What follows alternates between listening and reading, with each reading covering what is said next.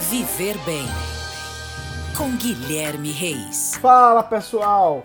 Atenção mulheres! O podcast de hoje repercute uma evidência científica, a relação entre o nível de atividade física e a incidência da síndrome pré-menstrual. Este é o título de um artigo original publicado em julho de 2013 na Revista Brasileira de Ginecologia e Obstetrícia, hospedada na plataforma Cielo. Os autores buscaram verificar no trabalho quais as repercussões da atividade física em dois grupos de mulheres, aquelas que eram ativas fisicamente e o grupo que não se enquadrava em nenhuma destas categorias: ocupacional, exercício físico, esporte e lazer e locomoção.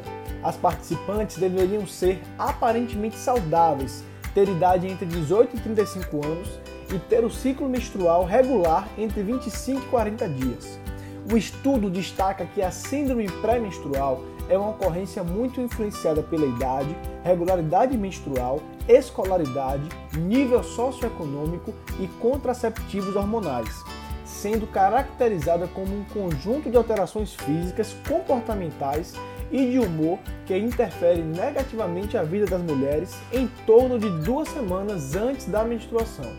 Os resultados obtidos foram corroborados por outras pesquisas, todas destacando que um programa de treinamento físico, quando não praticado em excesso, é sim capaz de diminuir os sintomas da síndrome pré-menstrual, dentre eles o treino aeróbico, já que o mesmo se mostrou eficaz em diminuir os sintomas como ansiedade e depressão.